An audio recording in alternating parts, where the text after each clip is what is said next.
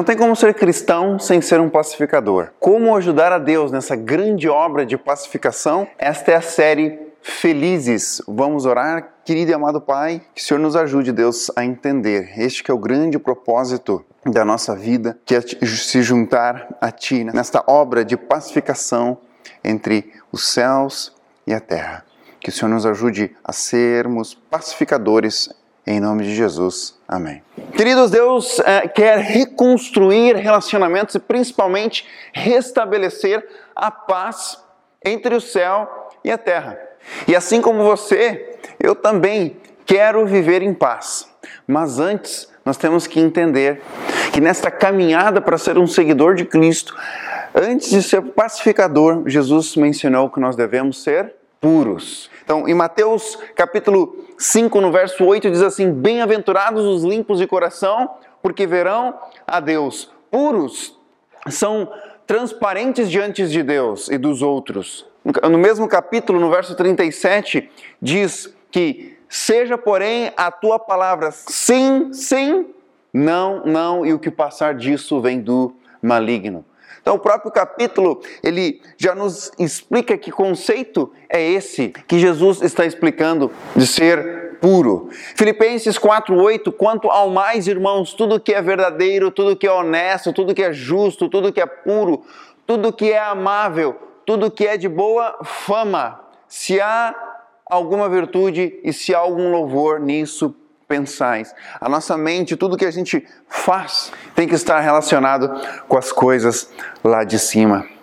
Em Salmo, no capítulo 24, 3 e 4, que de uma forma poética explica: Quem subirá ao monte do Senhor, ou quem estará no seu santo lugar?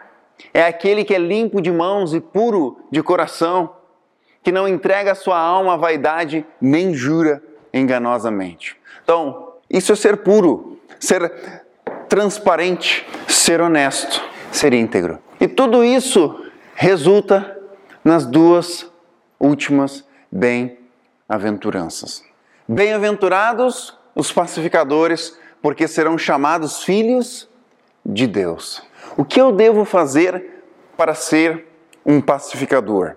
Então veja bem, queridos, para ser seguidor de Cristo, nós também temos que ser pacificadores. A obra de pacificação está atrelada à obra de salvação que Deus faz. Deus é um pacificador entre os céus e a terra. Essa é a obra que Paulo chama de reconciliação. Lá em 2 Coríntios, no capítulo 5, verso 18 e 19, ele afirma que, ora, tudo provém de Deus, que nos reconciliou consigo mesmo por meio de Cristo e nos deu o ministério da reconciliação, a saber que Deus estava em Cristo reconciliando consigo o mundo, não imputando aos homens as suas transgressões, e nos confiou a palavra da reconciliação. Então eu me torno um pacificador quando eu me uno ao Eterno em seu trabalho de reconciliação, ao levar outros a se reconciliarem com o céu e uns com os outros. E eu sou considerado filho de Deus quando eu reconcilio, porque Deus faz exatamente isso. Então, aonde existe reconciliação, existe paz. E para nós entendermos melhor esse conceito de reconciliação, vamos definir um ponto. O que, que é salvação? Quando você pensa em salvação, como é que você define isso? Interessante é que nós, quando vamos trabalhar na questão de salvação, a gente teoriza. Né? Deixa eu dar um conceito para vocês do que, que é salvação. Vamos lá. Salvação é a justiça de Cristo imputada ao ser humano que crê e, através da fé, ele recebe os méritos de Cristo e, através destes méritos, ele inicia o processo de santificação, que é a apropriação da justiça de Cristo rumo à glorificação. Você entendeu? Você consegue explicar isso? Talvez só nesta frase aqui, a gente teria que gastar horas e horas tentando entender cada termo deste conceito. Porém, quando Jesus explica sobre salvação, ele não teoriza, mas ele explica através de uma história. Quer ver? Certo homem tinha dois filhos. O mais moço deles disse ao pai: Pai, dá-me a parte dos bens que me cabe. E ele lhes repartiu os haveres. Eu tenho certeza que todos vocês lembraram que essa história do filho pródigo. Interessante, queridos, é que como você lembra de uma história que foi contada dois mil anos atrás e você não consegue lembrar, e nem eu, de um parágrafo que a gente mencionou há um minuto atrás. Então, esta é a forma que Jesus ensinava sobre salvação. E a história continua. No capítulo 15 de Lucas, verso 13 e 16 diz assim: Passado não muitos dias, o filho mais moço, ajuntando tudo que era seu, partiu para a terra distante e lá dissipou todos os seus bens, vivendo dissolutamente. Depois de ter consumido tudo, sobreveio aquele país uma grande fome e ele começou a passar necessidade. Então, ele foi e se agregou a um dos cidadãos daquela terra e este o mandou para os seus campos guardar porcos. Ali desejava ele fartar-se das alfarrobas que os porcos comiam, mas ninguém lhe dava nada. E aqui nós vamos entender, começar a entender o que é salvação, de acordo com o que Jesus estava ensinando. Primeiro, a gente vê o desrespeito do filho pródigo lá no verso 12.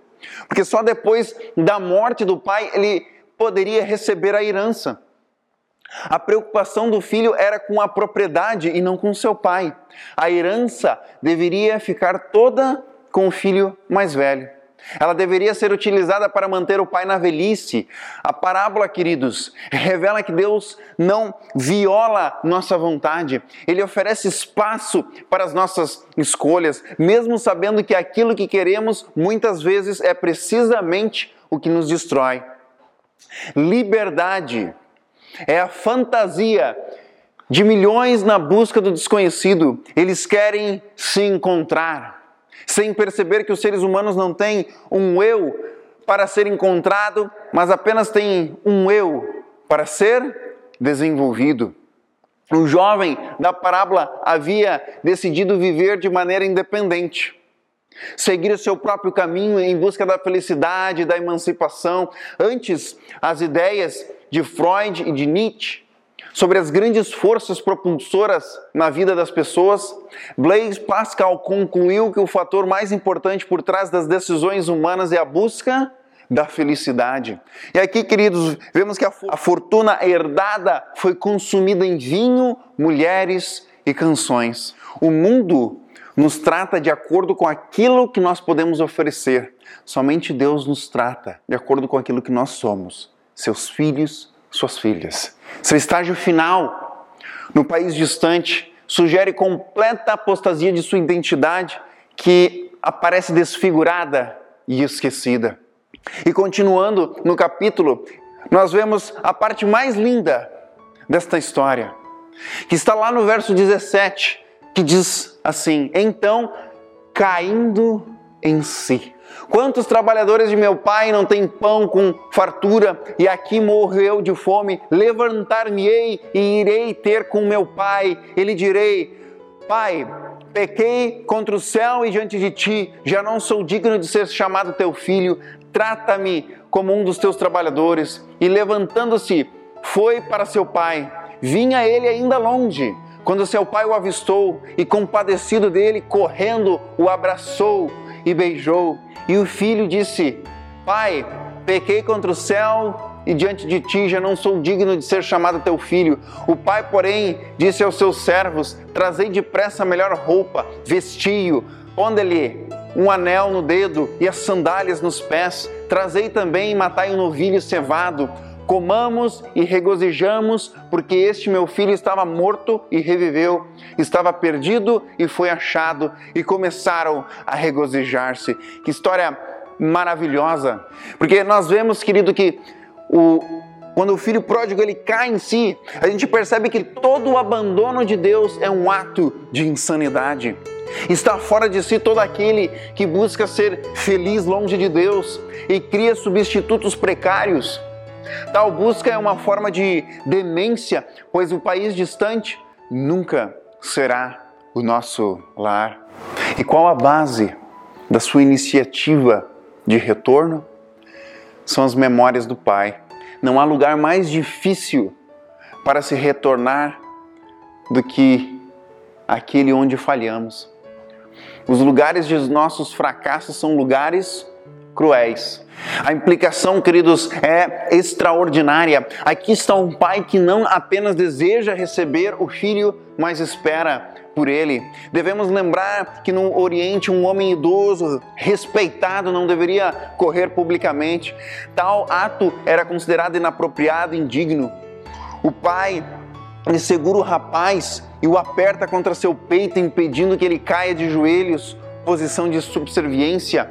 Ele nem mesmo permite que seu filho complete o discurso que havia ensaiado. A confissão e pedido do filho que retorna são sufocados pela mesma bondade do pai que os despertara. O pai quer ter a certeza que ele é o primeiro na vila a encontrar-se com seu filho para protegê-lo das críticas ou das atitudes hostis e julgadoras de outros, das faces que não expressam qualquer atitude de boas-vindas. O pai não quer correr o risco de que seu filho seja desencorajado pela zombaria ou desdém e acabe desistindo.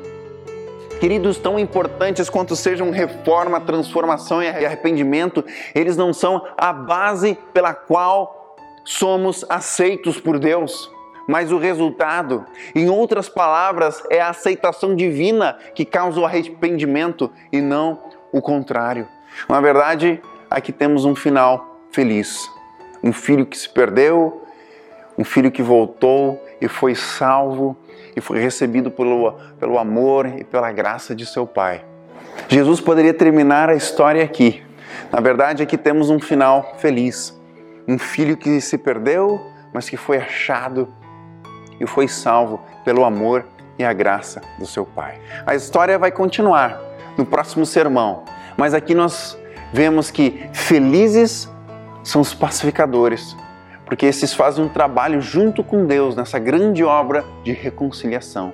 E eles serão chamados filhos de Deus. Se o amor não é capaz de mudar uma pessoa, nada mais no universo inteiro será capaz de fazê-lo. O pai retribuiu bem ao mal. Seu amor fez com que seu filho caísse em si e voltasse para a sua casa. Você se considera um cristão? Então haja com bondade, haja com misericórdia, ofereça amor ao ódio, seja um pacificador. Vamos orar? Querido amado Deus, que o Senhor nos ajude a entender o que é salvação. Que a salvação não tem absolutamente nada a ver com o que a gente faz, mas com o que o Senhor fez. E com o que o Senhor fez nos motiva, nos encoraja, nos faz cair em si para nossa condição pecaminosa e retornarmos para casa aonde o Senhor está de braços abertos para nos receber em tua maravilhosa graça, com amor, para que lá possamos viver para sempre contigo, em nome de Jesus. Amém. E lembre-se, e será pregado este evangelho do reino para todo mundo, para testemunho a todas as nações, e então virá o fim.